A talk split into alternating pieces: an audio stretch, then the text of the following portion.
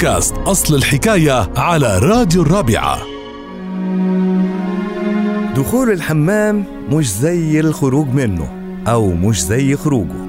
يطلق هذا المثل على اللي بيقولوا كلام ذو معنى مختلف عما بيفهموا الناس. وقصة المثل من الأمثال والحكم الشعبية الشهيرة. ويحكى أنه رجل قام بفتح حمام تركي وأعلن للناس أنه دخوله بالمجان. وعند انتهاء من الاستحمام والاستعداد للخروج منع من المغادرة قبل دفع الأجرة. فاحتجوا وقالوا له انت قلت إنه دخول الحمام بالمجان فرد عليهم طبعا دخول الحمام بالمجان ولكن الخروج منه ليس مثل الدخول إليه. لتتعرفوا على مزيد من أصل حكايات الأمثال تابعونا على بودكاست الرابعة أصل الحكاية.